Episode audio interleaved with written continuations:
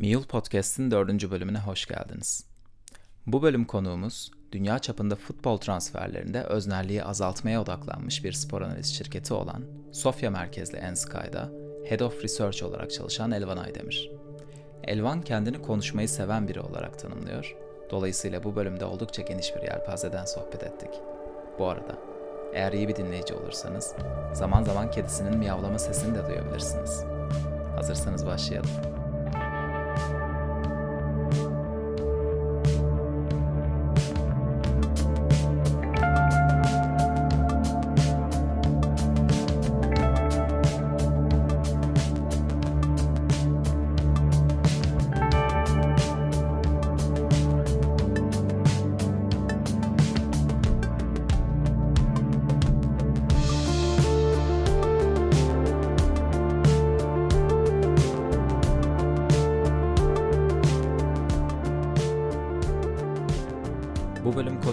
Ayşe Elvan Aydemir. Kendisi Türkiye dışında yaşıyor. Sofya, Bulgaristan'da. Bu arada hangi adını kullanıyorsun? Elvan'ı kullanıyorum. Hı hı. Elvan aslında seni tanımaya geçmeden önce hemen bir ön soru sormak istiyorum. İnternette biraz seni stalklarken 2019'un Kasım ayında Truth of AI adlı bir panel oturumuna konuşmacı olarak katıldığını gördüm. Truth of AI yani AI hakkında bilmemiz gereken gerçek nedir diye sana bunu sormak istiyorum. Ee, bu aslında bu Kasım'ın 19'unda e, oldu panel. Ee, daha doğrusu 2020'nin Kasım'ında 19'unda oldu. AI hakkında bilmemiz gereken gerçek nedir? Yani şimdi birkaç tane e, kısım var bu konuyla alakalı. Birinci kısım AI dediğimiz şeyin aslında çoğunun bir e, lineerce bir e, uygulaması olduğunu bir bilmemiz gerekiyor, anlamamız gerekiyor. Belli limitleri var. Yani bu işin birazcık hani teknik kısmı. İşin daha önemli kısmı bence bu özel karar mekanizması destek sistemlerinin yani AI olsun olmasın verdikleri kararların önemine bağlı olarak çok ciddi zararlar verebileceğini göz önünde bulundurmak gerekiyor. Yani AI dediğimiz şey hani yani şeyden bahsetmiyorum böyle bir Terminator gibi bir şeyin Skynet gibi bir şeyin ortaya çıkıp da insanlığı yok etmesinden falan bahsetmiyorum ama yani çok ciddi e, implikasyonları var. Yani bir otopilota bir şey verdiğinizi düşünün, bir karar mekanizması verdiğinizi düşünün. Bunu çok özellikle self-driving karlarda kendi kendine kullanan araçlar söz konusu olduğu zaman mesela çok ciddi sonuçlar doğurabilecek sıkıntıları mevcut. Yani bunların farkında olmamız gerekiyor ve bence artık öyle bir noktaya geldik ki e, bununla alakalı ciddi çalışmaların ve regülasyonların yavaş yavaş ortaya çıkması gerekiyor. E, yani bu o panelde yaptığım konuşma da bu şekildeydi. O dört kişilik bir panelde o panel. Yani genel olarak tartıştığımız şey buydu. İster hani yayının çok faydalı olduğunu düşünün, isterseniz çok korkunç bir şey olduğunu düşünün. Sonuçta bazen şapkanızı önünüze koyup düşünmeniz gerekiyor. Evet bu araçları biz geliştiriyoruz ama bu araçların insanlara maksimum fayda sağlaması için ne gibi kısıtlamalar getirilmesi gerekiyor? Bu konuyu ben açıkçası çok önemsiyorum ve hani Truth of AI, AI hakkında bilmemiz gereken gerçeğinde AI'ın nasıl kontrol edileceği olması gerektiğini düşünüyorum. Bu podcast vesilesiyle de aslında tanışmış oluyoruz. Daha önceden e, bizim Elvan'la bir tanışıklığımız yok. Tanımadığın kişiler hakkında hani uzaktan bir fikir sahibi olmak istediğinde de ne yaparsın? Tabii LinkedIn profilini biraz incelersin. İş ile ilgili tanıştığın birisi ise. Ben de incelediğimde tabii zamanında Türkiye'de bulunduğunu, ODTÜ'de okuduğunu, ardından yanılmıyorsam uzak bir çalışma deneyimin oldu. Uzaktan bir çalışma deneyimin oldu daha doğrusu. Amerikan şirketi için. Sonrasında da Sofya'ya doğru bir göç hikayem var diyebiliriz. Şu anda da oradasın. Hı hı. Dışarıdan sadece bu kadarını görebiliyorum. Sen kendini tanıtır mısın? Elvan Aydemir kimdir? Neler yapar? Ya bu soru aslında cevap, cevaplaması çok zor bir soru. Yani çünkü şöyle bir şey var. Sizin kendinizi gördüğünüz şekilde dışarıdan insanların sizi tanıdığı şekil her zaman birbirinden farklı oluyor.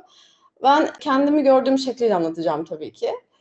Benim ilgi alanım hep e, işte bu tip işte hesaplamalı çalışmalar söz konusu oldu. Yani fizikle de çok ilgiliydim zamanında işte matematikle e, ufak tefek böyle üniversitede okurken de yazılımla falan uğraşıyordum kendi çapımda. Oyun oynayarak büyüdüm. Bilgisayar oyunları oynayarak büyüdüm. Fırsat buldukça hala oynuyorum ama çok da bir fırsatım olmuyor açıkçası. Hangi oyunları oynadın ee, küçükken? Efendim? Hangi oyunları oynadın daha çok? Yani Dota oynuyorum çok. Zaten bu uzaktan çalıştığım şirket Team Secret'ta bir Dota takımıydı aslında. Genelde onun dışında RPG oynuyorum ben. E, role playing game çok oynuyorum işte. E, efendime söyleyeyim Dragon Age olsun, e, eskiden Planescape Torment olsun, Baldur's Gate olsun bunlar. E, bu tip şeyler yani hani böyle oyunları oynamayı seviyorum. Çok da fırsatım olmuyor. Witcher mesela. Hani şimdi geçen bir arkadaş bir video yolladı Witcher oynuyormuş bildiğin ağlayarak izledim yani o vaktim yok ben oynamıyorum diye.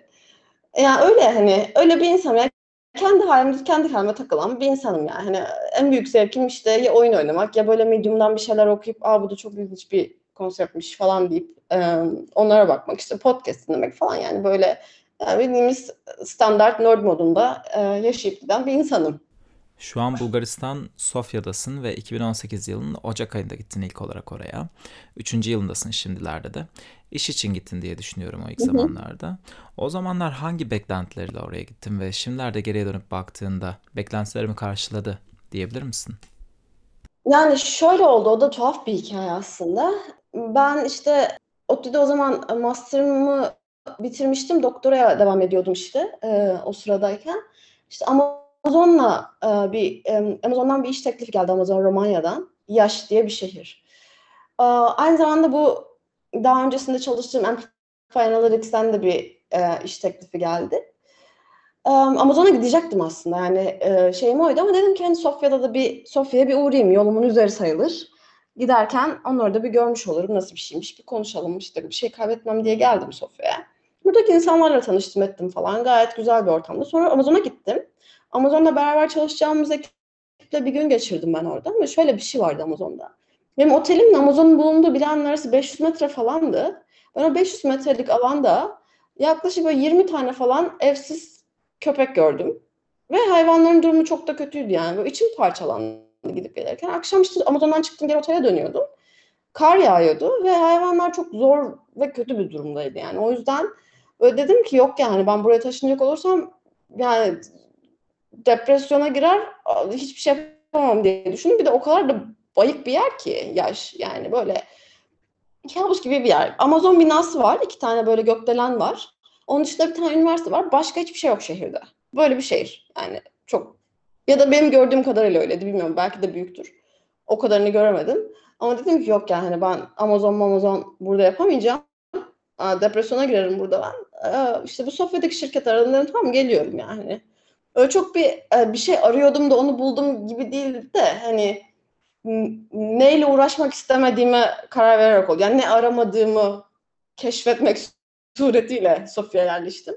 Sofya'ya yerleşme süreci birazcık sıkıntılıydı çünkü Bulgaristan hakikaten bürokrasi konusunda çok daha kötü yani biz Türkiye'deki bürokrasiye laf ediyoruz ama yani oradaki mesela e-devlet uygulamaları Türkiye'deki ciddi buradakine göre çok çok kat be kat gelişmiş durumda. Yani burada mesela ben şimdi e, Türkiye'deki ehliyetimi Bulgar ehliyetine çevirmeye çalışıyorum. Toplamda 8 ay falan oldu. Hala haber yok. Yani öyle böyle şeyler yani o yüzden hani vize alma süreci işte oturum izni alma süreci falan birazcık çetrefilli geçti.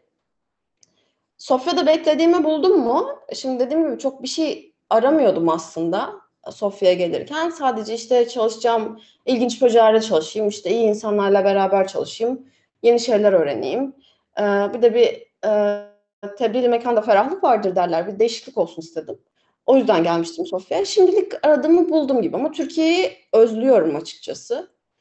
Ee, mesela burada çay demliyorum şu an. Ee, ocakta çay demleniyor. Demlik çay diye bir konseptleri olmadığı için bu bizim bardağa koyduğumuz sallama çayları koyup demliyorum falan gibi bir durum söz konusu. Yani böyle tuhaf tuhaf şeyler oluyor. O yüzden hani bir süre artık uzaktan çalışıyoruz hepimiz zaten pandemi sebebiyle. O yüzden bir süre bir Türkiye'ye uzunca bir dönem gelip kalmak istiyorum ama e, buradaki oturum iznini de tutmayı planlıyorum. O yüzden hani yaşam şartları falan çok rahat yani burada. Eğer IT alanında bir işte çalışıyorsanız hayat standartınız çok yüksek. E, ve şey yani hani beraber çalıştığınız insanlar da en Bulgaristan'ın en kalbur üstü insanları. Bana söylenen şey şu. E, bizim bir bab balığın içerisinde olduğumuz burada ve yani büyük toplumun büyük çoğunluğunun bu kesimden olmadığı ve onlarla iletişimin bu kadar keyifli olmadığını söylüyorlar. Ben buna inanıyorum Türkiye'deki deneyimlerime dayanarak. Um, o yüzden yani şimdi keyfim yerinde ama bakalım zaman gösterecek yani ne olacağını. Ben çok öyle plan yapan bir insan olmadım hiçbir zaman. O yüzden pek plan da yapmıyorum. Şimdi keyfim yerinde. Böyle devam edecek bir süre bakalım. Göreceğiz. Zaten Türkiye'ye gidebileceğin en yakın yerlerden birine gitmişsin. Hani Evet. eminim ki dilediğin zaman rahatlıkla ziyaret ediyorsundur. Şimdi sana kısa cevaplı birkaç tane soru sormak istiyorum. Daha önceki podcast bölümlerinde yapmamıştım böyle. Bir, bir deneyeyim dedim bakalım nasıl olacak diye. O yüzden merak da ediyorum söyleyeceklerini. İlk sorum günde ortalama kaç saat çalışıyorsun? 8 ile 14 saat arasında değişiyor duruma göre. Data mı, data mı? Data.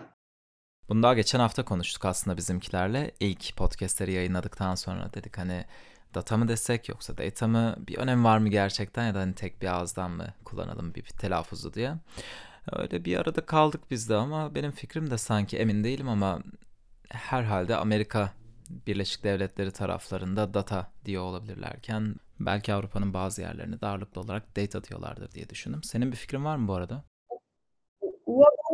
Haklısınız. Yani ben öyle olduğunu düşünüyorum. Yani hem, hem data ve data ikisi birden kullanıyor. İkisi de doğru yani. Hani bu e, tomato tomato e, muhabbeti yani yani ikisi iki, iki telaffuz da doğru. Sadece farklı diyaleklere denk geliyor. Yani ben hani bir seçim yapma gerekliliği düşünmüyorum. Ben hep data dedim hayatım boyunca. Ben söylediğimde insanlar beni anlıyor ne demek istediğimi. E, insanlar benim ne demek istediğimi anladığı sürece çok bir böyle hani çok da bir takılmamak lazım diye düşünüyorum. Hı hı. Machine learning sadece istatistik midir? Şimdi bunun cevabı kısa değil aslında. Cevabı hayır. Yani kısa cevabı hayır. Ee, uzun cevabı, da- daha doğrusu orta boyutlu cevabı hangi machine learning algoritmasından bahsettiğinize göre değişir. Ama illa bir şey demek istiyorsak machine learning için optimizasyon ve lineer cebir derim ben istatistikten ziyade. Son zamanlar bir proje üzerinde çalışırken tekrar tekrar böyle açıp dinlediğim bir şarkı var mı? Ee, var. Dunham diye bir adam var. Böyle Nordik müzik yapıyor. Onun Runar diye bir şarkısı var. Onu çok dinliyorum. Bu Vikings'i, e, Vikings'in soundtracklerinden bir tanesi olsa gerek diye tahmin ediyorum. Yani orada duydum herhalde ilk ben.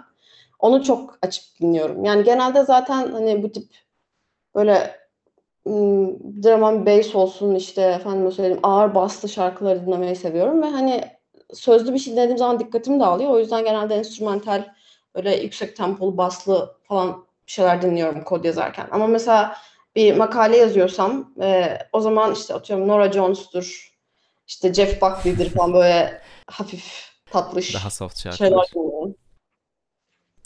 Peki hayatın amacı nedir?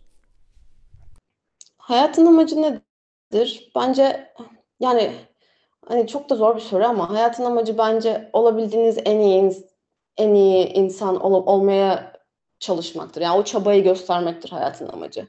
Hiçbir zaman olabileceğinizin en iyisi olamayacaksınız. Çünkü hayat önünüze engeller koyacak ama o çabanın kendisi bence hayatın amacı diye düşünüyorum.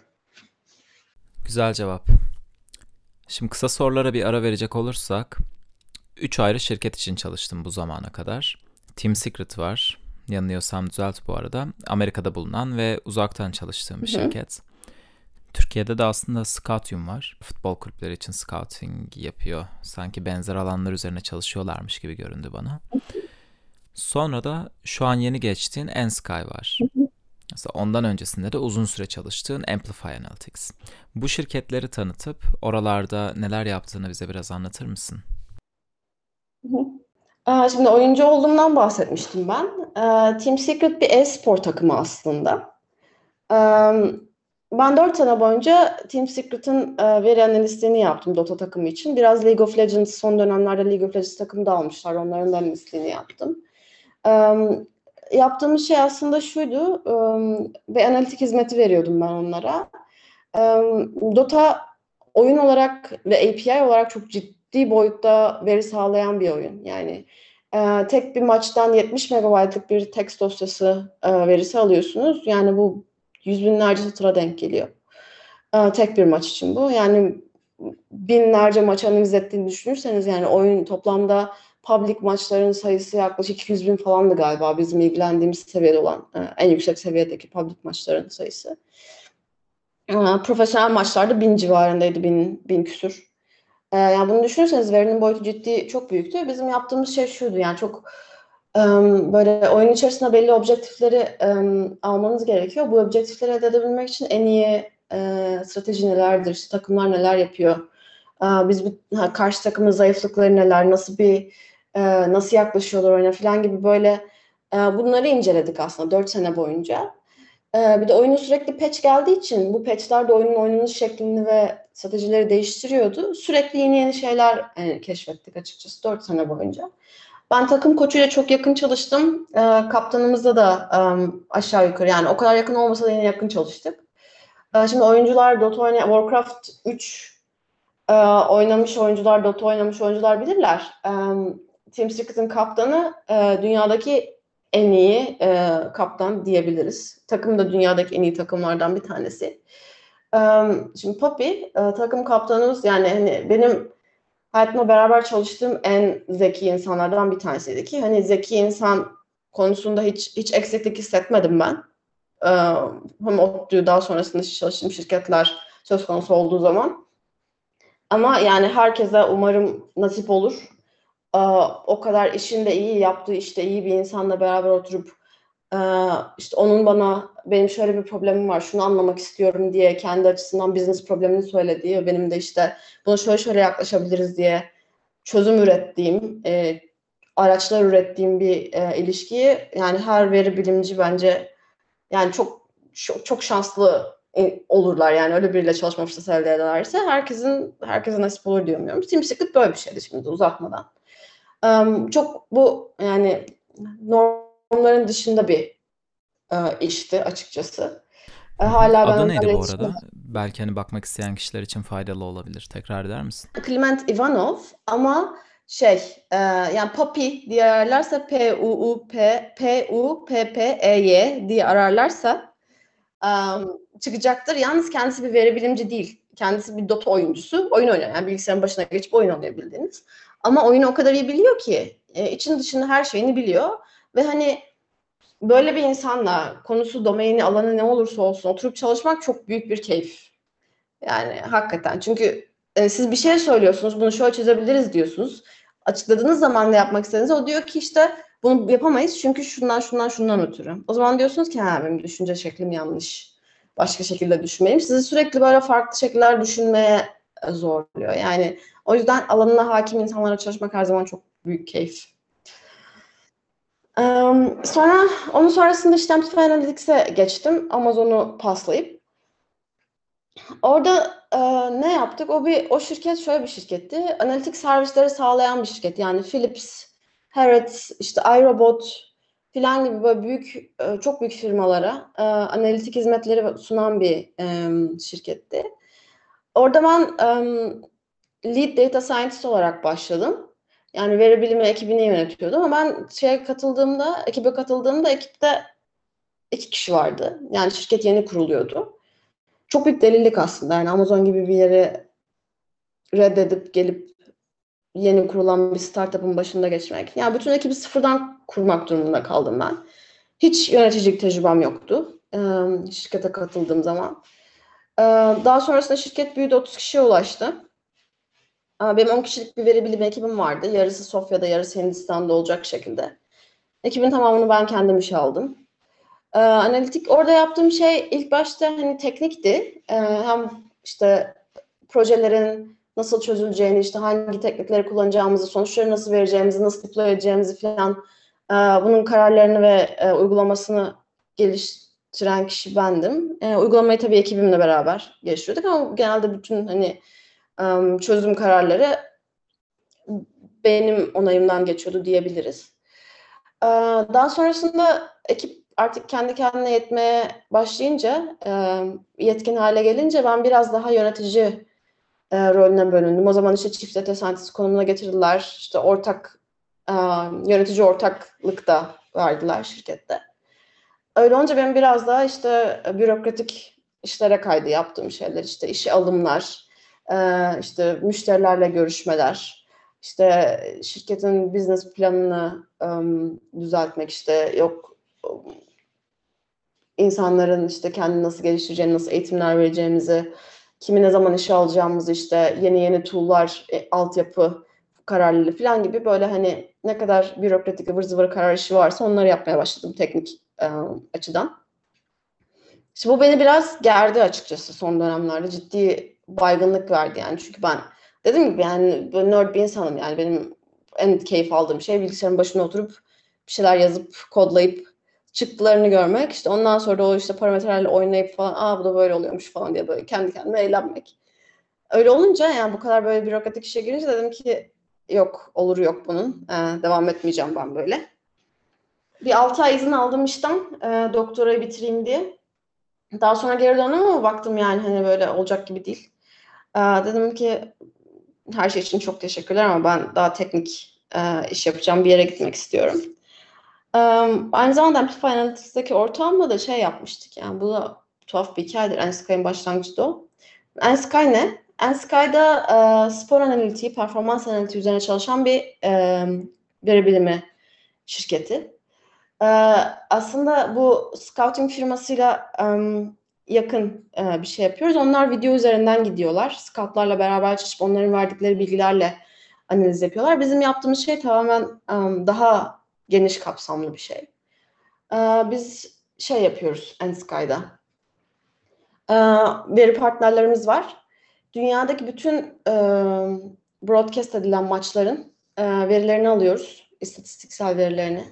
E, bu istatistiksel veriler şeye kadar iniyor. E, her bir oyuncunun her bir maçta topla veya birbirleriyle olan bütün etkileşimlerini alabiliyoruz. Yani bunların verisi elimizde mevcut. Bütün dünya üzerindeki bütün ligler yani Afrika 4. ligine kadar Afrika'daki şey e, ülkeler Liglerin dördüncü ligine kadar.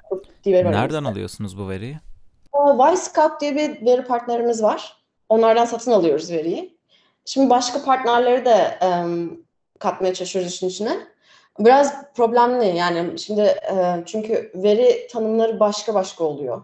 Yani topladıkları veriler aynı olmayabiliyor mesela. Şimdi Instat'la çalışmaya başlayacağız eğer e, anlaşmaya varabilirsek. E, şimdi onların veri, topladığı verilerle topun üzerine topladığı verilerle işte Wisecout topladığı veriler aynı değil. XY pozisyonlarını aynı şekilde toplamıyorlar falan filan yani onun ciddi bir data entegrasyon entegrasyon süreci olacak. Ee, o veri sağlayıcısında kaynaklarımıza katabilirsek. Bakalım onu bekliyoruz işte ama Wisecout'tan satın alıyoruz şimdi veriyi. Ee, bunun üzerine bir de hani internetten uh, web scraping ile bir sürü veri de topluyoruz. Aslında işte transfer verileridir, haberlerdir, bilmem nelerdir falan gibi çok ciddi bir büyük bir veri pipeline'ımız var. Ee, bu pipeline otomatik çalışıyor. Airflow'la çalışıyoruz bu pipeline. İşte yarısı Python'da, yarısı R'da falan olacak şekilde çalışıyor. Bu arada um, Ensky ile Amplify Analytics'in bir bağlantısı var değil mi herhalde kurucular bazında? Anlatacağım evet yani. Şimdi Ensky böyle bir şey. Yani yaptığım şey oyuncu performans analizi, işte takım performans analizleri, işte oyuncu değerlemesi falan gibi şeyler yapıyoruz. Amplify Analytics ile başladı. Benim Amplify Analytics'teki ortaklarımdan bir tanesi, yönetici ortaklardan bir diğeri. E, Daniel şu anda benim aynı zamanda ortağım Ensky'da yine. Um, çok ciddi bir Levski Sofia hayranı. Bu bir futbol takımı. O kadar da kötü bir futbol takımı ki yani inanılır gibi değil. Ama çok büyük hayranı. Şimdi bir gün ben e, Amsterdam'da e, ASML diye bir şirket var. Bunlar e, bilgisayar çipi üretiyorlar. Yani Intel'e e, Intel'e servis sağlıyorlar, çip üretiyorlar. Veya öyle bir şey tam hatırlamıyorum yaptıkları işi şimdi. Onlarla bir toplantı içerisindeydim. Toplantıda olduğumu biliyor Daniel ve ısrarla bana ulaşmaya çalışıyor. Ben en son toplantıdan sonra aradım ne var dedim yani ne var toplantıda olduğumu biliyorsun daha dinle bana bir anlat. Aa, şey dedi işte bana sana şimdi bir mesaj atacağım. Bunu Google Translate'e koyup çevirir misin dedi. Tamam çeviririm. Tamam dedi kapattı telefonu. Dedim Allah Allah ne oluyor yani hani. Mesaj geldi uzuncu Bulgarca bir şey. Ben de o zaman Bulgarcayı çok iyi bilmiyorum. Yani bu işte ne zaman bir senedir falan Bulgaristan'dayım o zaman. Çok iyi bilmiyorum. Bak geldi text. Ben koydum Google Translate'e çevirdim. Bu böyle bir Levski Sofya o zaman CEO'sunu değiştirmiş. Yeni bir CEO gelmiş. Pavel Kolev mi adamın ismi? İlk ismi Pavel de soy ismini hatırlayamadım şimdi. İşte buna böyle bir uzunca böyle bir aşk mektubu yazmış tamam mı? Yani, ama yani, yani Daniel benim hayatımda gördüğüm en pragmatik insanlardan bir tanesi. O onca zaman beraber çalışmışız. Ben hiç görmedim yani bu kadar duygusal bir şey söylediğini birilerine kimseye. Okudum böyle mesajı.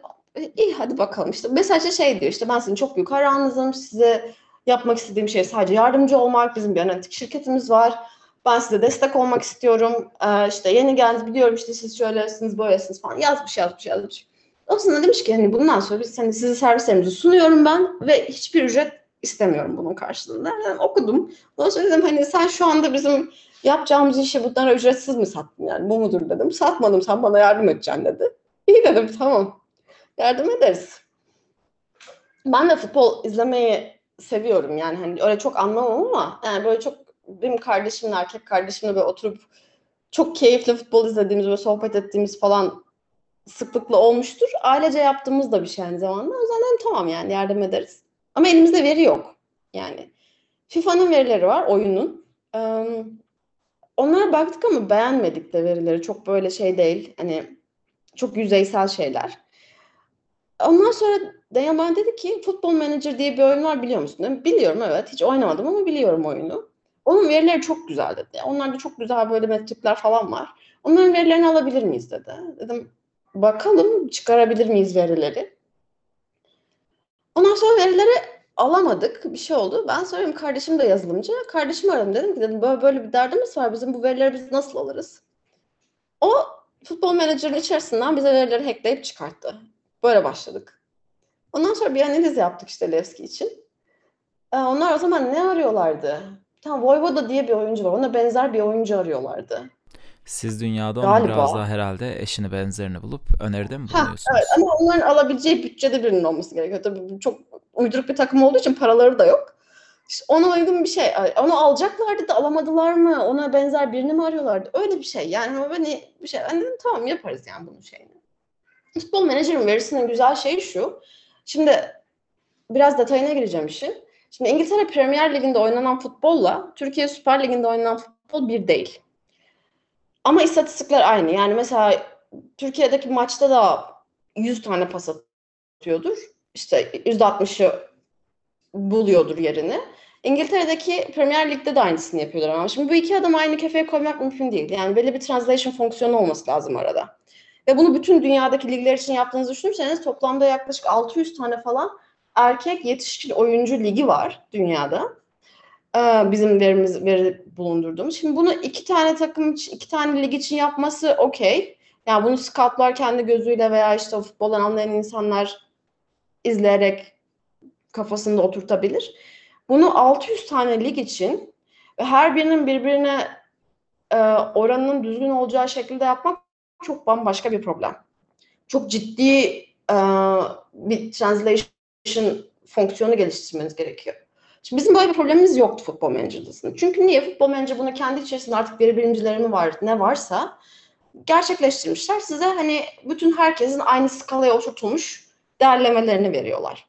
Bu çok güzel. Biz bu veriyi kullandık, yaptık, ettik. Ondan sonra işte CEO Pavel Daniel toplantıya girdi bununla.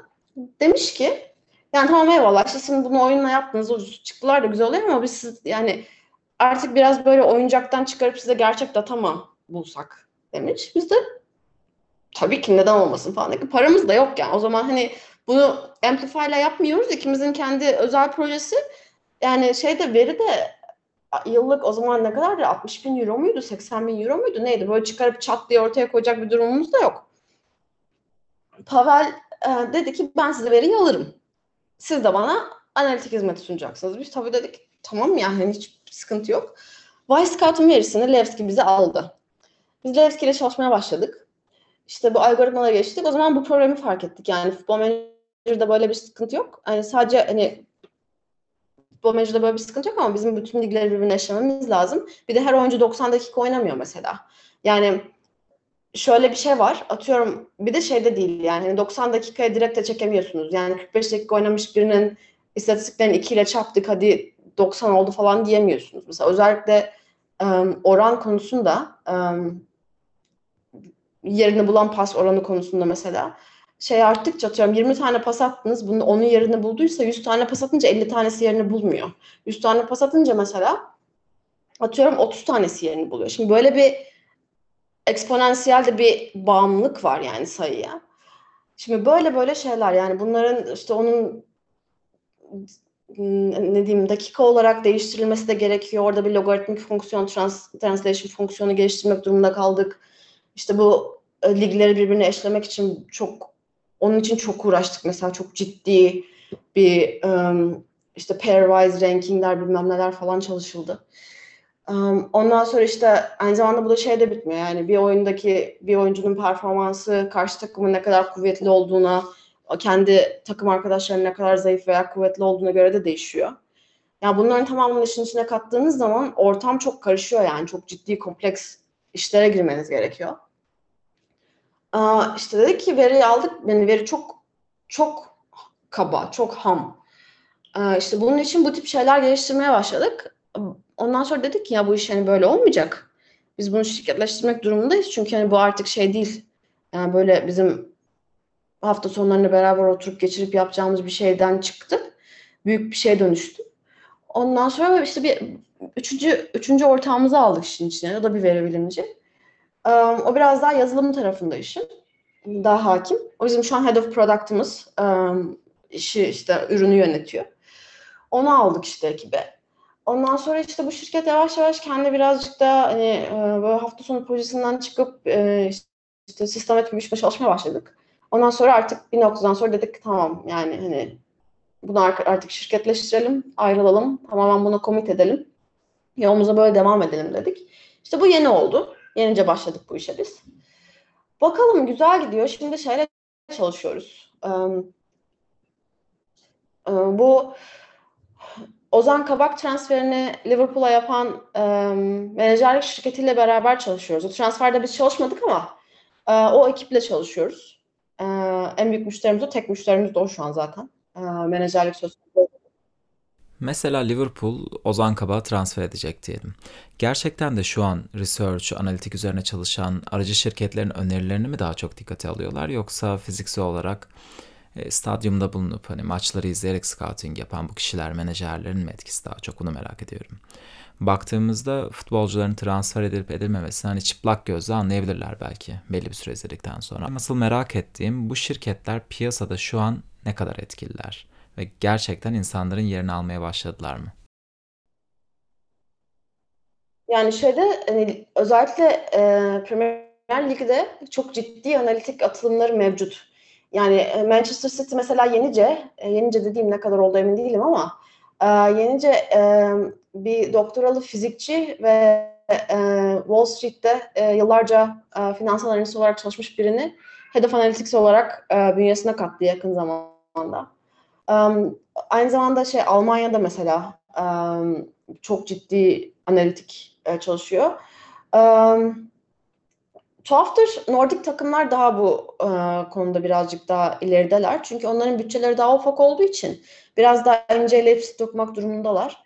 Yani EPL mesela analitik çok kullanıyor ama şeyde de, deme lüksleri var yani yeterince paraları olduğu için e, biz hani parayı basıp alırız en iyi oyuncuları dünyadaki deme lüksleri de mevcut. E, yani bu artık yani biraz hızlı gidiyor, ilerliyor şu an ama futbol diğer e, sporların çok gerisinde. Mesela basketbolda, NFL'de, NHL'de, e, beyzbolda analitik falan çok ciddi kullanılan e, kullanılan bir araç. E, futbol biraz bunun gerisinde ama çok hızlandı yani artık bu şey süreçler. E, bizim yani dediğim gibi Ozan Kabak transferinde biz çalışmadık. Dediğiniz gibi orada bir ihtiyaç yoktu yani. Ozan Kabak hani o panı yapmayacağım. Açıkça apaçık ortada olan bir isimdi. Ama mesela hani um, bizim hani bütün gün Daniel'ın yaptığı şey açıkçası analitik raporlarıyla işte bu ekiple görüşmek, işte oyuncuları bünyelerine katmak, işte oyuncuların hani, e, değerlemesini yapmak falan filan onlarla çok uğraşıyor. E, biz aynı zamanda takımlara da e, gönderiyoruz bu çalışmaları. Mesela daha öncesinde çalıştığımız Türkiye'de de takımlar oldu.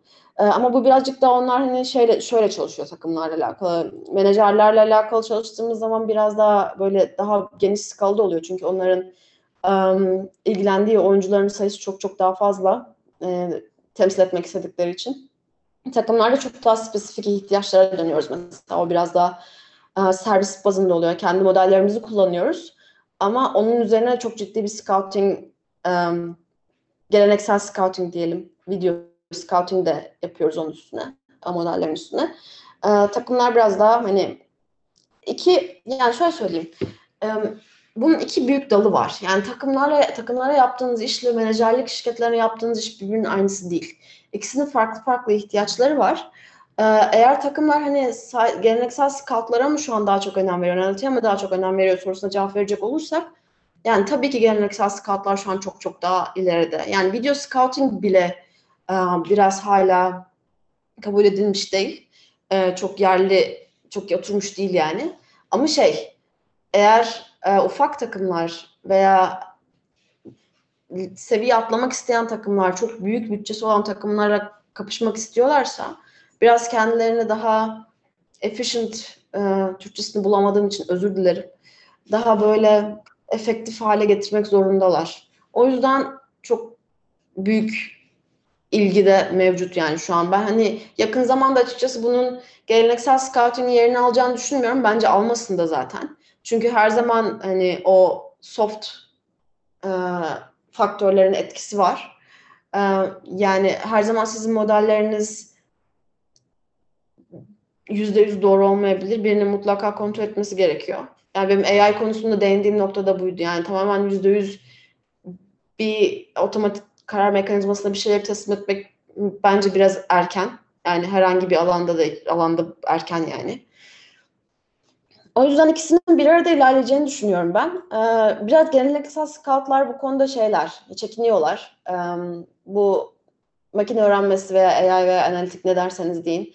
Onların kendi işlerini e, ellerinden alacağını düşünüyorlar. Ben öyle düşünmüyorum. Ben onun bir destek mekanizması olduğunu, ek bir değer getireceğini düşünüyorum. Böyle olması gerektiğini inanıyorum açıkçası. Göreceğiz bakalım. Yani biz de hani çok böyle e, yeni yeni bu işi um, finansal ve böyle commercial şeye dökmeye başladık. Biz de yeni keşfediyoruz yani bir 6 aydır falan bu işin böyle detaylarına girdik.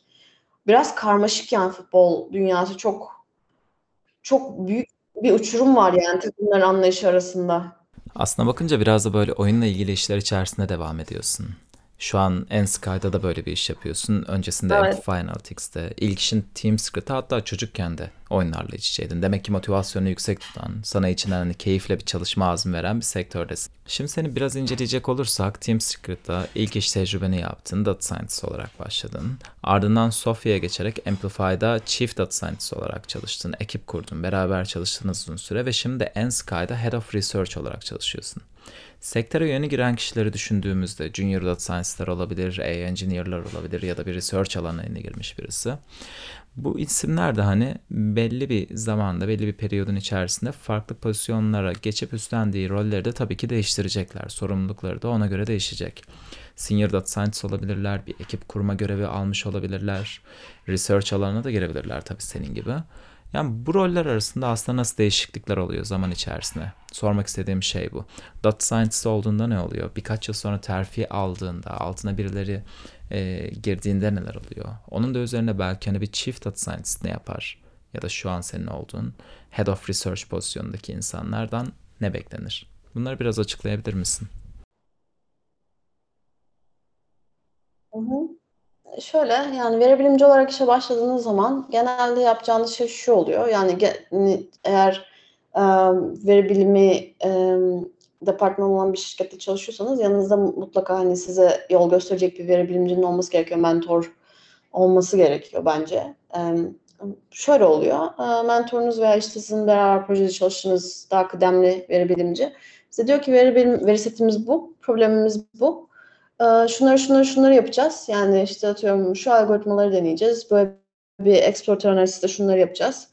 Ee, bunları da şu zamana kadar yapacağız. Senin de işte şey yapmanı istediğimiz tasklar bunlar. Bunları bana şöylece raporla çıktısında şu zamanda görmek istiyorum. Yani birazcık böyle hani e, çok katı sınırlar belirleyerek yapılması gereken işleri e, iyi tanımlayarak böyle hani görevler veriliyor. Yani burada yapacağınız şey aslında sizin hani standart bu herhangi bir bootcamp'te veya işte Kaggle e, yarışmalarında gördüğünüz işte standart explorator analiz, işte araştırmacı analiz. Daha sonrasında işte bundan sonra işte hangi yöntemi uygulayacağınıza karar verip işte K-means mi yapacaksınız veya standart bir lineer regresyon mu yapacaksınız veya işte bir classification problemini mi çözeceksiniz? İşte random force'a falan ona karar verip onu uygulayıp e, metrikler ne olması gerektiği bir cross validation'a raporlayıp işte veya neyse ne deniyorsanız e, uygun metriklerle raporlayıp daha sonra çıktılarını anlaşılabilir bir şekilde sunmak bir veri bilimcinin işi. Şimdi sinir olduğunuz zaman e, size kimse gelip de işte veri, verimiz bu, business problemimiz bu, metriklerimiz bunlar, yöntemlerimiz bunlar demiyor.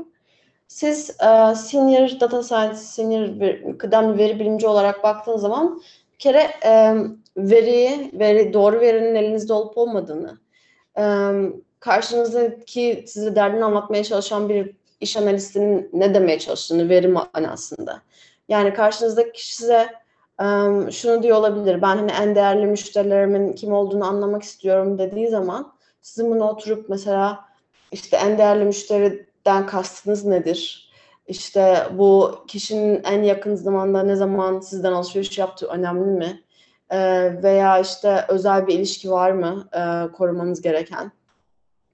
sıklığı nedir işte ya da efendime söyleyeyim e, hedeflediğiniz yeni bir pazar varsa bu pazardaki müşterileriniz şu an için sizin için çok önemli olmasa bile e, ileride önem girecek mi işin içine falan yani bu tip soruları sorarak hangi verileri elinde bulundurması gerektiğini, hangi verilerin var olduğunu, hangi verilerin eksik olduğunu, eksik verilerin nereden toplanacağını, bu verilerin nasıl doğrulacağını, doğrulanacağına karar vermesi gerekiyor.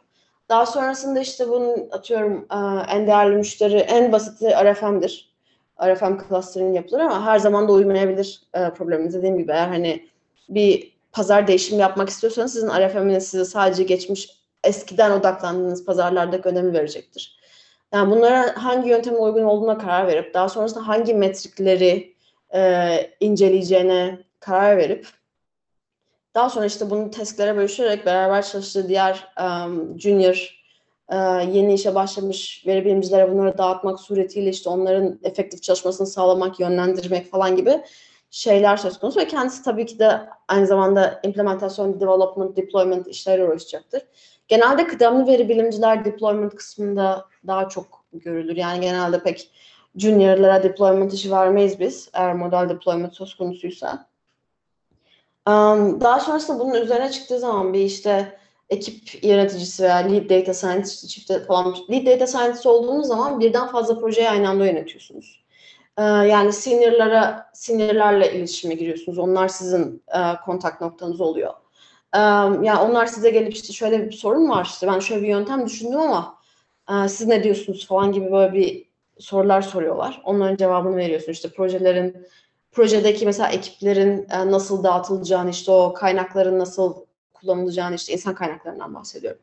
Genelde onlara karar veriyorsunuz. Yani o sizin aslında e, bulunduğunuz bölgedeki yani bizde mesela iki tane lead data scientist vardı. Bir Sofya'da bir e, Hindistan'da. E, benim çift data scientist olarak konuştuğum kişiler onlardı mesela. Onlar ekipleri yönetiyorlardı. Ben onlardan briefing alıyordum. E, bunu işte şirketin e, vizyonuna işte planlarına falan çevirmek için e, işte kim ne zaman promote edilecek, işte kim nereye yerleştirilecek falan gibi konuşmalar söz konusu o zaman ben işte lead data scientistlerimden bilgi alıyordum. Ona göre karar veriyordum.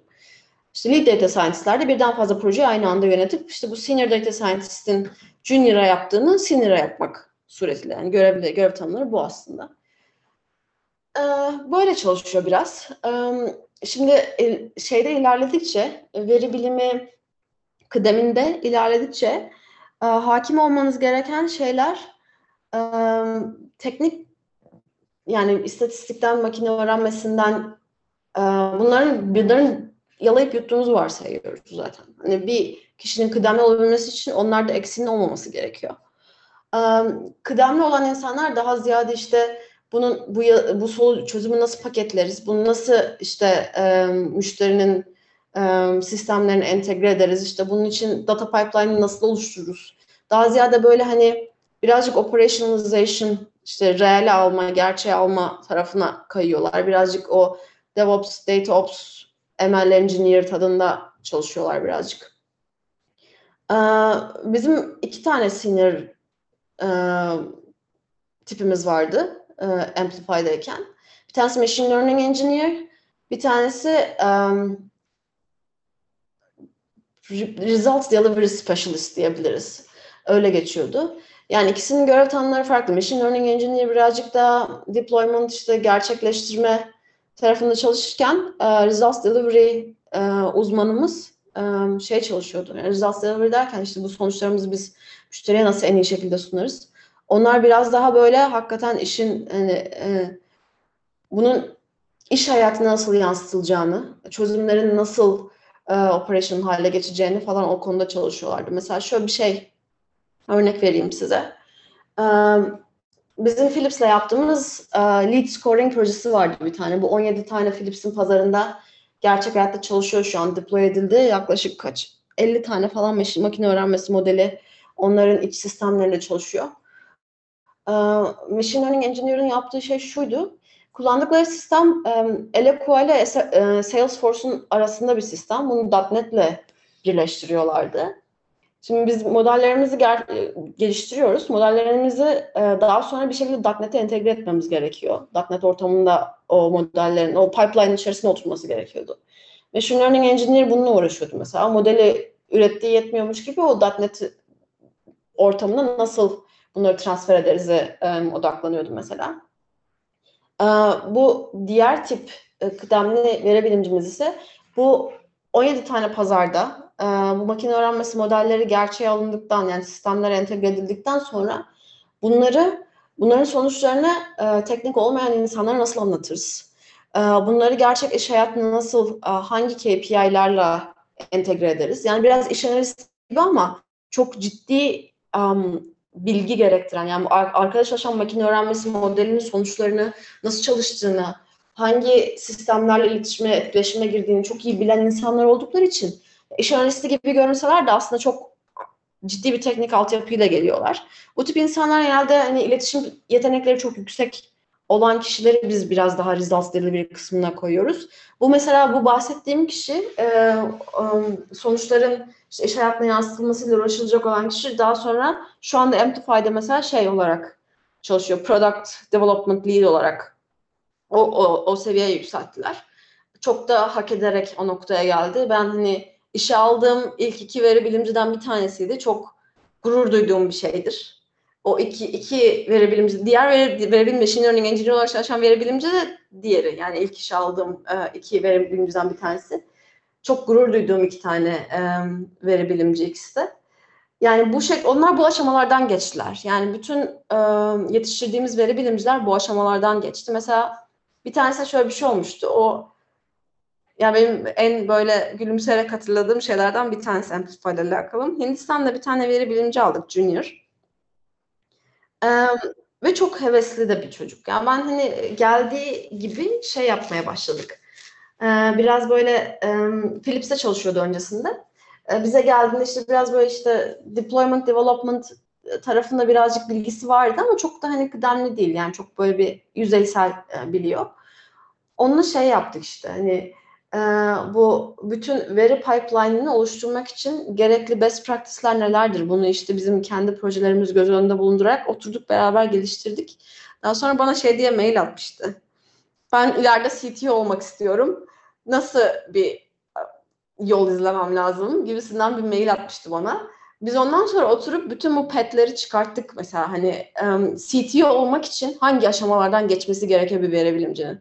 Şimdi Amplify'ın kendi sistemlerinde kaldı. Ben onu alırken çıkartmadım. Onların hani özel e, bilgisi olduğu için ama genel olarak işin mutfağında pişmeden yani o e, projeleri yapmadan işte tek tek böyle o verinin o temiz olmayan önünüze gelen böyle karman çorman verinin iyi tanımlanmamış KPI'ların işte o bir türlü deploy edemediğiniz Docker konteynerinin içinde uğraşmadan e, hiçbir yere gelmeniz mümkün değil.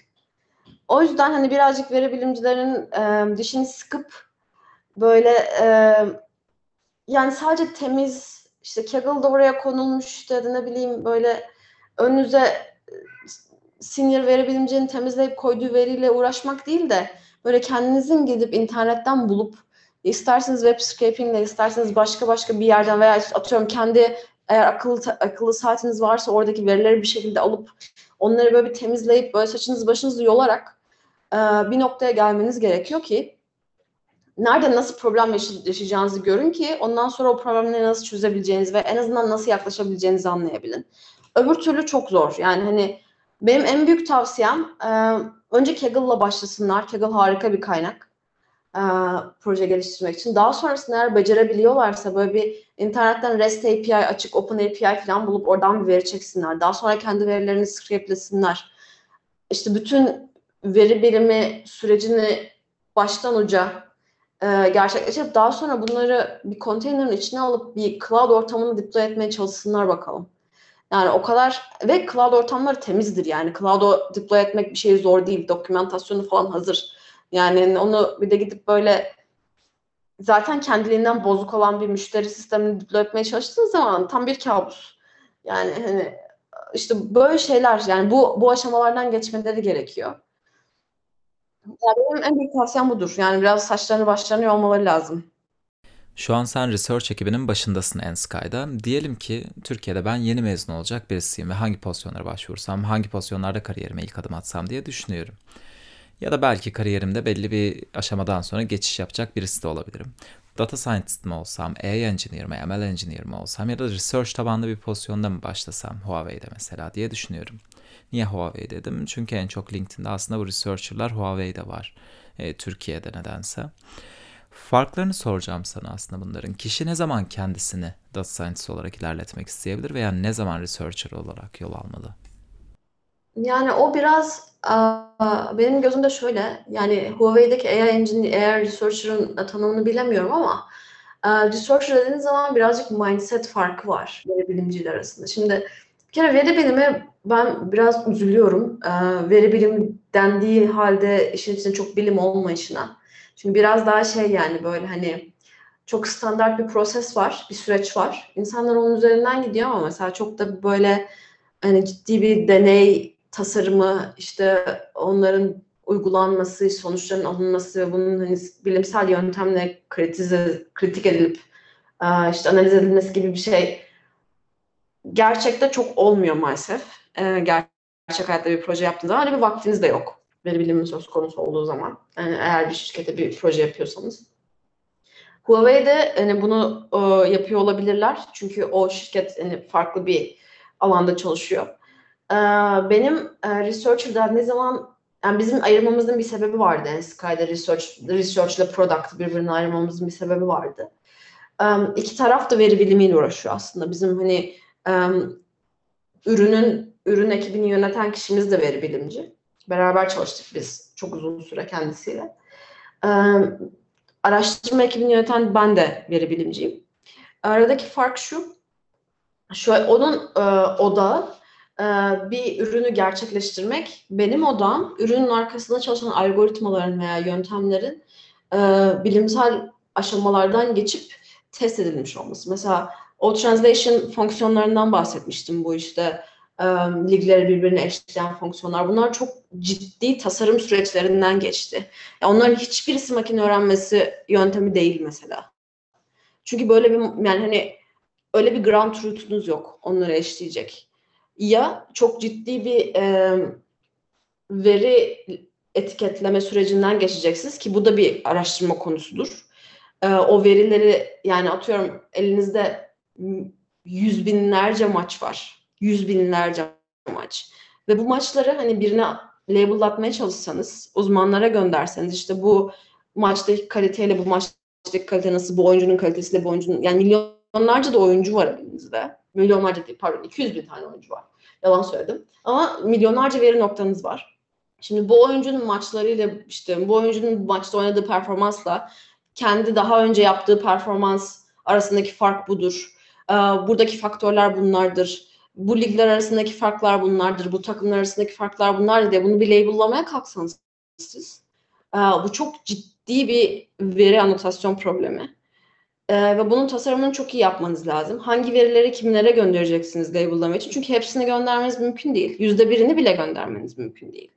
O yüzden e, o sampling'i öyle bir yapmanız lazım ki karar e, boundary'lerini, karar sınırlarına denk gelen sample'ları bulup onları expertlere göndermeniz lazım. Bir de o expertlerin e, şeyleri de farklı olacaktır. Yani fikirleri ve görüşleri de farklı olacaktır. Bunları da birbirleriyle eşleyecek bir tasarım geliştirmeniz lazım. Şimdi research dediğiniz zaman işin içine böyle konular giriyor. Yani e, o veriyi ben nasıl toplarım? Bu verinin içerisindeki e, biaslar nelerdir?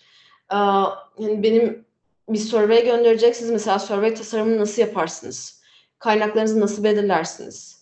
E, bu bu veri geldikten sonra size bu veriyi nasıl valide edersiniz? Yani daha işlemeye başlamadık bakın. Veriyi hani temizlemeye bile başlamadık. Bu sadece verinin bulunması, edinilmesi e, ve doğrulanması kısmı işinde. Yani sizin daha sonra bunu yaptıktan sonra bu verileri valide ettikten sonra işte işin içine veri bilimi orada giriyor. Temizliyorsunuz işte bunları tekrar tekrar e, doğrulatıyorsunuz, ediyorsunuz, işli, yani işliyorsunuz, modelliyorsunuz, çıktılarını alıyorsunuz. Daha sonra bu çıktıları aldıktan sonra da işin içerisinde belli bir tekrar bir araştırma süreci giriyor. Yani bu çıktıları da valide etmeniz gerekiyor.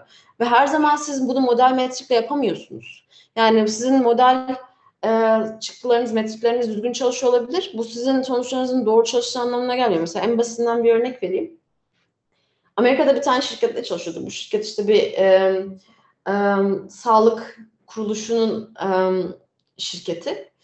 E, ismini veremiyorum. Onlar daha yeni e, stealth moddan çıkıyor, çıkacaklar. E, ciddi bir funding olan bir analitik şirketi onlarda. Onlarla beraber çalışıyorduk. Onlar bize dediler ki işte şöyle bir forecast yapın. E, işte bu Covid e, Covid söz konusu olduğu zaman e, işte hastanelerdeki diğer prosedürler, diğer işte ameliyatlar bunlar nasıl etkilenecek? Bunun forecast'ini yapın dediler. Ama mesela hani forecast metrikleri düzgün çalışıyor. Yani düzgün fit ediyorsunuz. E, şoka da fit ediyorsunuz. Ama e, mesela şey gönderdiğiniz zaman mesela çıktığı gönderdiğiniz zaman size şöyle bir şey söylüyorlar. Yani bu hani hastanenin kapasitesi bunun çok üzerinde. Böyle bir şey olması mümkün değil. Yani hani siz de şunu söylüyorsunuz ama bizim elimizdeki veri bu. Veriyi modellediğimizde çıkan sonuç bu. Ama örtüşmüyor. Yani hani illa sizin yaptığınız modelleme hatalı olacak diye bir söz konusu yok. Yani modellemeniz, bütün adımlarınız doğru olmuş da olabilir. Ama sizin elinizde bulunmayan bir veriden ötürü veya bilmediğiniz bir mekanizmadan ötürü veya işin içine katmanız bir faktörden ötürü o iş tanımıyla örtüşmüyor olabilir. Şimdi bunu valide etmeniz gereken belli deney şeyleri tasarlamanız gerekiyor. İşte research kısmı işin içinde burada giriyor. Mesela ben benim ekibimin şu anda yaptığı en büyük şey bu. Biz çok uzun vakit harcıyoruz deney tasarımına. Deney tasarımına, deney double blind surveyler yapılıyor mesela. ben çok random mesela surveyler yolluyorum ekip arkadaşlarıma işte veya işte başka beraber çalıştığımız uzmanlara gidiyor.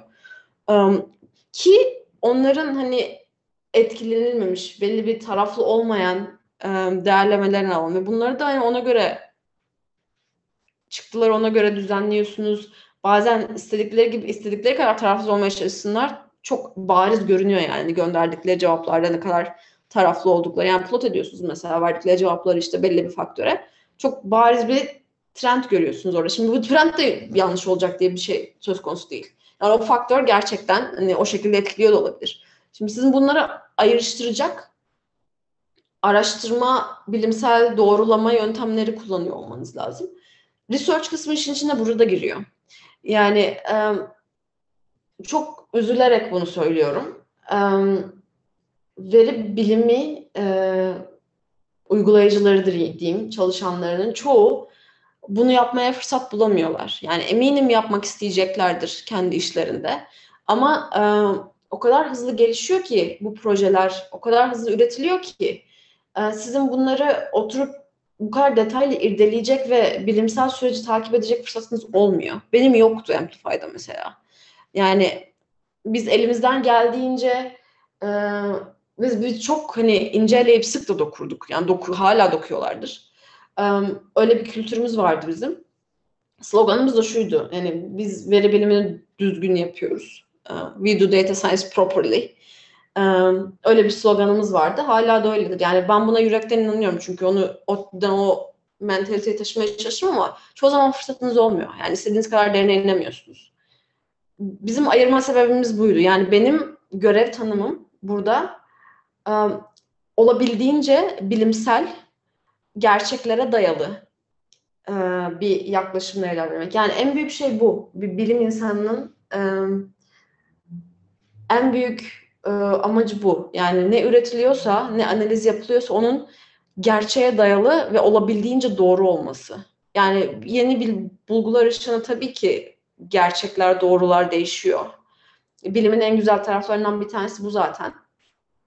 Ama veri bilimi dediğimizde çoğu zaman bu olmayabiliyor. Yani sizin bir model oluşturdunuz, buradan bir değişken önemi çıkarttınız mesela. O değişken önemleri sizin gerçek hayattaki mekaniğinizi göstermiyor çoğu zaman. Sizin o veri dahilinde, o veri kapsamında neyin tahmine faydası olduğunu, doğru tahmine faydası olduğunu görüyorsunuz sadece.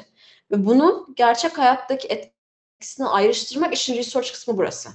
Aradaki fark böyle diyebilirim. Research kısmını da seviyorsun gibi geliyor bana çünkü. Daha doğrusu bunu anlamak zor da değil. Akademi tarafına baktığımızda da işine ek olarak şu an ODTÜ'de doktorana devam ediyorsun bir evet. yandan. Hatta son birkaç ayın kaldı bitirmek için değil mi? Evet. İnşallah bitecek. Kaç yıldır devam ediyor? Ee, çok uzun süredir devam ediyor. 2014'te başladım ben. 7 sene olmuş. Ondan sonra Amplify'a geldim. 3 sene burada çalıştım falan. O sırada askıya almak durumunda kaldım. Ya ilerledi falan ama um, bunun ilk iki senesi zaten ders alıyorsunuz. Doktora dersleri alınıyor.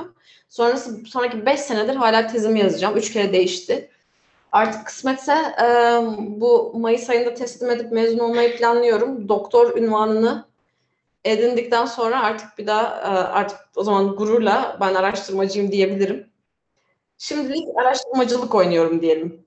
Doktor ünvanını almadan. Şu an doktor ünvanını alacaksın gibi duruyor. Hı hı. Doktor öncesinde de 5-6 yıllık ODTÜ'de bir araştırma görevliliği yaptığın dönem olmuş. Bu arada doktorda çalıştığın konuyu da şu şekilde isimlendirmişsin LinkedIn'den gördüğüm kadarıyla. Specialization in Machine Learning and Data Science Techniques primarily focus on ensemble learning methods and improved data science techniques. Daha önceden iki farklı konuyu rafa kaldırmıştın ve anlaşılan bu konuda karar verdin. Tamam artık bunu seçtim, araştırma bunun üstünden yapacağım dedin. Test konunu bize anlatır mısın? Ya bu aslında beni çok genel bir tanım. Çok böyle detay vermek istemedim doktor teziyle alakalı LinkedIn'de. Aslında benim yapmaya çalıştığım şey şu. Yani özellikle finansal zaman serileri söz konusu olduğu zaman çok oturmuş analitik yöntemleri var ve çok aktif araştırma alanı olan yöntemler de var. Mesela couple analiz diye bir şey var. E, Bayezid metotlar, yine istatistiksel metodlar çok e, oturmuş hali hazırda kabul gören metodlar. Bir de onun başka tarafında makine öğrenmesi yöntemleri var. İşte ensemble teknik dediğimiz random forest'tir, GBM'dir, XGBoost'tur, AdaBoost'tur falan bu tip ensemble e, metotları mevcut. Bir de e, neural network'ler var. Şimdi bu üç dal birbiriyle çok etkileşime girmiyor. Yani mesela Bayesian Deep Learning çalışan kişiler var ama ya bu üç grup diyeyim birbirinden bağımsız gibi görünüyor aslında. E, benim en merak ettiğim şey bir kere bunların arasında belli bir il, iletişim var, bir etkileşim var. Yani siz um, yani mesela neural networkler, yapay sinir ağları e, topoloji optimizasyon yöntemleri aslında. Yani bu şekilde lineer cebir matrislerini optimize ederek, weight matrislerini optimize ederek öğreniyorsunuz. Bir backpropagation öğreniyorsunuz. Bunların aynı zamanda um, information gain tarafına uh, belli gölgeleri düşüyor. Yani belli bir yansıması var orada. Bu aradaki ilişki ve bunun istatistiksel öğrenme yöntemleri olan ilişkisi çok çalışılan bir şey değil. Benim merak ettiğim şey şu. Biz bu farklı farklı yöntemleri bir birbirleriyle nasıl ilişkilendirebiliriz? İki, nasıl beraber kullanabiliriz? Benim araştırma konum biraz daha uygulama alanında. Nasıl beraber kullanabiliriz de bakıyorum ben.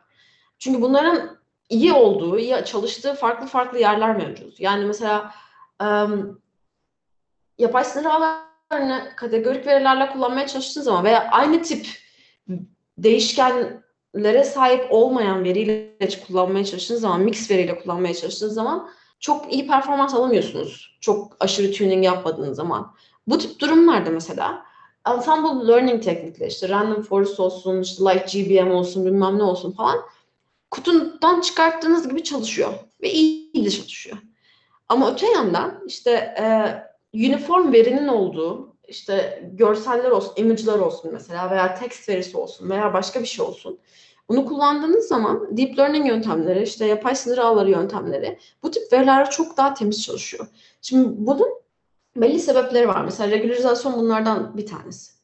Ee, ama bu işte hani bu bu yöntemler arasında nasıl birbirine geçiş yapabiliriz, nasıl çalışabiliriz falan gibi merak ettiğim şey bu benim. Bunun üzerine çalışıyorum. Ee, yani bu yöntemleri açıkçası biraz birbiri evlendirmeye çalışıyorum diyeyim. Yani özelliği de şu yani şu anda tabii işimle bir arada götürmek durumunda olduğum için bunu da futbol analizi üzerinde yapıyorum. Özelinde çalıştığım konu. Asıl merak ettiğim şey bunu hani futbolda belli bir noktaya getirip çalıştırmak değil ama hani futbol verisini kullan, bunu sandbox gibi kullanarak bu problemi çözmek. Mesela merak ettiğim şey buna denk geliyor. Şu anda yapmaya çalıştığım şey aslında oyuncu değerlemesi söz konusu olduğu zaman bu tip farklı farklı çalışan e, yöntemler var. Yani forecasting yöntemleriyle. Onlara bakıyorum yani mesela e, işte Facebook'un profitiyle çalıştım. Ondan sonra başka kopula yöntemlerini inceledim. İşte e, bu nöral forecasting şeylerine çalıştım falan. Algoritmalara çalıştım. Şimdi şeye bakıyorum işte bunları bunlar nerede kırılıyor? Kırılma noktaları ve birleşme noktaları nelerdir falan. Öyle şeylere hani ilgileniyorum. Bunun çıktısını elde etmeye çalışıyorum. Şu anda yaptığım şey bu. İnşallah çalışacak gibi görünüyor. Bakalım yani çıktıları da çok ilginç ilginç olabilir hakikaten. ODTÜ zamanında araştırma görevliliği yaptığım bir dönem oldu. Hangi dersleri verdim bilmiyorum. Belki oradan da biraz bahsedersin de aslında sana şunu sormak istiyorum. Sen yurt dışından da takip ediyorsun bu alanları. Son yıllarda Türkiye'de belki biraz daha da yerleşmeye çalışan meslek grupları aslında bunlar. Akademi bu alanları yakalayabiliyor mu yoksa eksik mi kalıyor? Ne düşünüyorsun? Çünkü sana bakınca mesela online eğitim platformlarında aktif olarak kullandığını görüyorum. E, Coursera'dan özellikle o kadar çok sertifikan var ki hatta LinkedIn'den okuyayım bu sertifikaları. Reproducible Research, Regression Models, Pattern Discovery in Data Mining, Practical Machine Learning, Developing Data Products, Data Science Specialization, Data Science Capstone, Fundamentals of Reinforcement Learning. Yani bunlar gibi birçok sertifikan var. Senin profiline baktığımızda lisansın var, yüksek lisansın var yine teknik bir yerden ve üstüne de doktora. Ve yine de bu online eğitim platformlarına bir yüzünü dönme ihtiyacı hissediyorsun bazı spesifik konularda eğitim alarak belki hani bazı konularda çağ yakalayabilmek için de diyebiliriz. Sana sormak istediğim ne zamanlarda, ne gibi durumlarda bu online eğitim platformlarına ihtiyaç duyuyor insanlar? Ve Türkiye'de akademiye baktığımızda bu spesifik eğitimi aldığın alanlara karşı nasıl yani ne kadar mesafeli ya da iç içeler? Ve aynı şekilde hani yurt dışı ile beraber kıyaslayacak olursan ne söylerdin? Yani yurt dışındaki farkları Türkiye ile söyleyemeyeceğim. Çünkü hani bu online learning dediğimiz şey birazcık kişisel bir e, eğitim e, süreci olduğu için çok da hani bilmiyorsunuz yani kim neye çalışıyor. Çok görme fırsatınız olmayabiliyor eğer LinkedIn'deki sertifikalara falan bakmıyorsanız. O yüzden hani çok bir karşılaştırma yapamayacağım açıkçası. Ben hani niye bununla ilgileniyorum ve akademide bu nasıl yansıyor ondan bahsedebilirim biraz. Ben e, yani şimdi akademik hayatta öğrendiğiniz şeyle yani lisansta, yüksek lisansta veya doktorada neyse öğrendiğiniz şey biraz daha işin teorik kısmı ve hani çok da fazla uygulamaya girme fırsatınız olmayabiliyor. Yani benim master'ımı ve doktorumu yaptığım enstitü, informatik enstitüsü ODTÜ'de. Orada hani ciddi uygulama ya yönelik eğitimler veriliyor ama yine de akademik kalıyor. Çünkü hani o bir akademik kurum ve odağın akademik olması gerekiyor. Eğer işin mutfağıyla alakalı bir şeyler öğrenmek istiyorsanız daha ziyade bu internetteki online eğitim platformları mesela EDX olsun işte Coursera olsun veya başka başka şeyler olsun kendi ilgilendiğiniz bir alanla alakalı size hands-on veya işte işin mutfağıyla alakalı eğitim alma fırsatınızı sağlıyor. Şimdi bu ikisi ikisi ikisi birbirinden daha iyi diyemiyorum ben. Açıkçası ikisinin de yeri var. Şimdi mesela şeye bakıyorum şu an ben.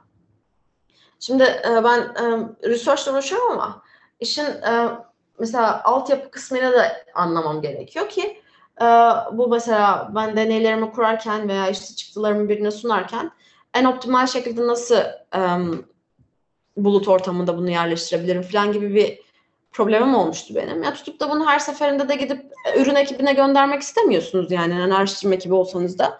O zaman oturdum şey yaptım mesela.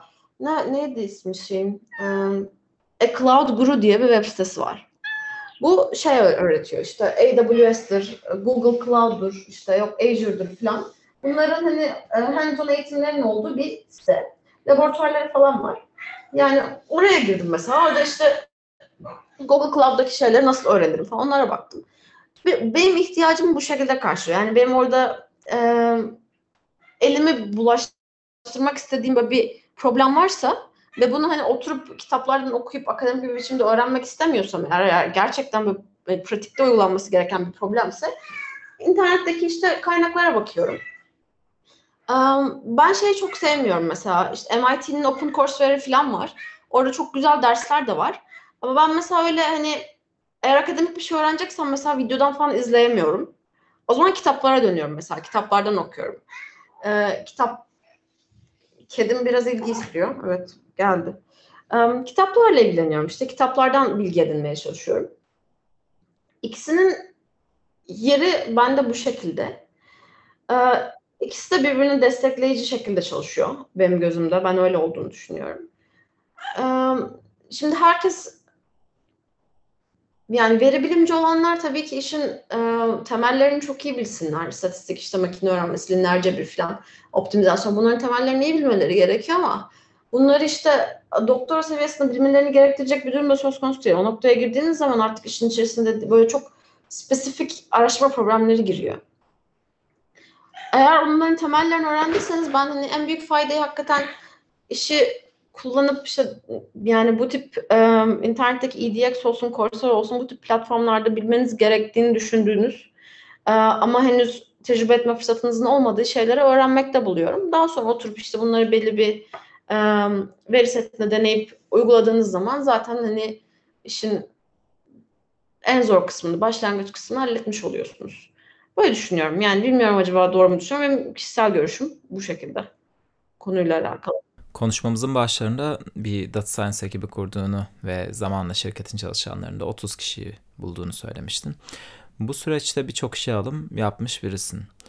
Şu an tekrardan bu gibi pozisyonlar açıldığını düşünelim bu şirkette, sizin şirkette. 5 kişilik ekip kuracaksın mesela. Öyle bir durumda bir data scientist'e işe alırken ne gibi sorular sorarsın ve bu sorularla onlarda anlamaya çalıştığın yetkinlikler ne oluyor genelde? Şimdi iki tip soru var. Bir teknik sorular var, bir de e, soft skill'leri ölçen sorular var. Hiçbir zaman ben soft skill'leri ölçen kısımda olmadım işin. o yüzden o konuda ne soracağımı çok da bilmiyorum açıkçası. Yani herhalde normal bir insan mı benimle iletişime girebiliyor mu diye merak ederim. Yani hani eğer hani normal bir şekilde iletişim kurabiliyorsak mülakat sırasında çok bir şey sormaya gerek olduğunu düşünmüyorum o noktada teknik sorular söz konusu olduğu zaman benim Amplify'da işe alım yaparken 20-22 soruluk bir tane Excel şeyim vardı, sheet'im vardı.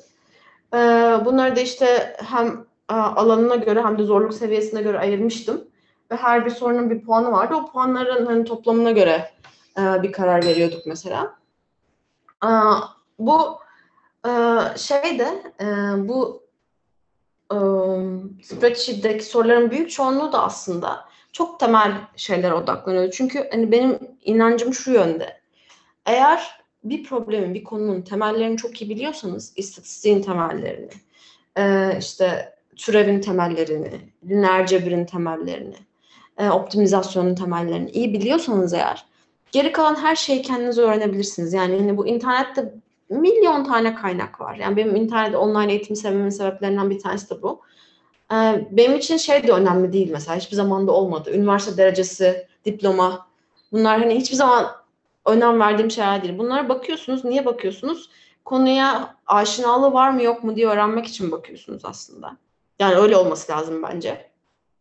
Ama e, kendi nazarında bir önemi yok. Yani benim sorduğum sorular genelde şu şekildeydi işte e, bir lineer regresyon e, parametresi e, öğreneceğiniz zaman bunu nasıl yaparsınız?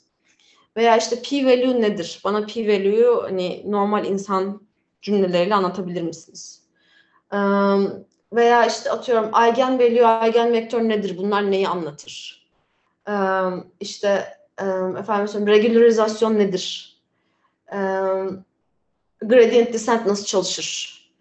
Falan gibi böyle sorular. Yani hakikaten çok temel e, birazcık böyle aşinalığı test edecek ve hani şey anlıyorsunuz. Yani hani bu tip basit görünen temel soruları sorduğunuz zaman karşınızdaki insanın onları açıklayış biçiminden konuya ne kadar hakim olduğunu, ne kadarın ezber olduğunu, ne kadar içselleştirdiğini anlayabiliyorsunuz. Yani eğer siz bunları kendiniz biliyorsanız karşıdaki size bunu açıkladığı zaman diyorsunuz mesela boosting nedir dediğimde bunu bana açıklayabilmesi lazım.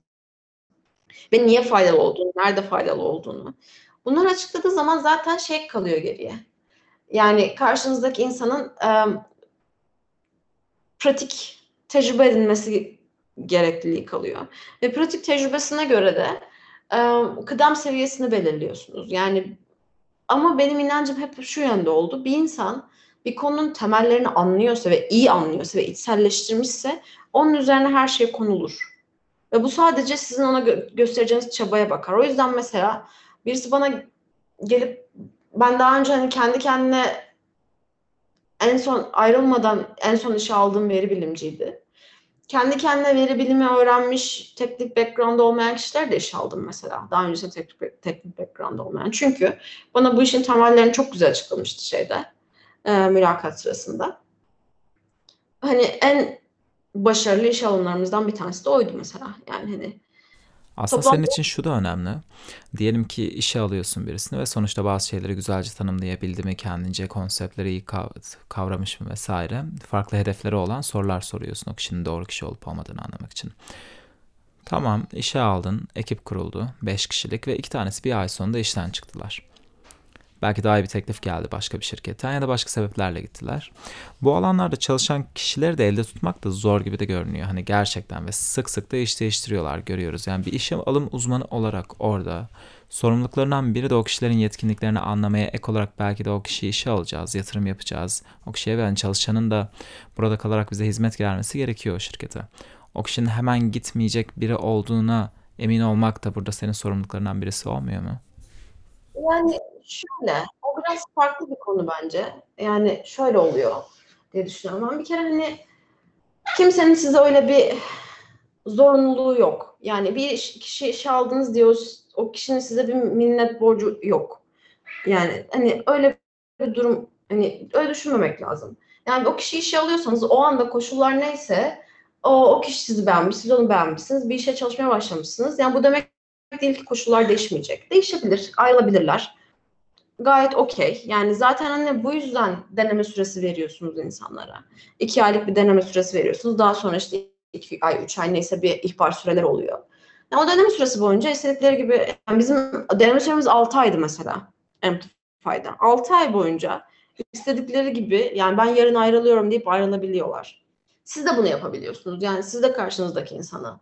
Um, tabii ki insaniyet çerçevesinde yani hani hop tepeden inme ayrılıyorsun, gidiyorsun demek doğru değil. Yani öyle bir hani öyle bir gerek görmüyorum ben. Yani belki Türkiye'de ben Türkiye'de hiç şeyde çalışmadım. Yani böyle hani bir şirkette çalışmadığım için yani Türkiye'de bu işler nasıl yürüyor çok bilmiyorum açıkçası. Ama benim işe aldığım kişilerden hiç kimse iki ay, üç ay sonra işten ayrılma gibi bir şeyde talepte bulunmadı. İki kere işten çıkarma durumunda oldum ben şeyi. İkisi de e, birisi kısa süreliydi. 3 ay falan sürmüştü herhalde. Öbürü de 6 ay falan sürmüştü. İşe çıkarma durumunda.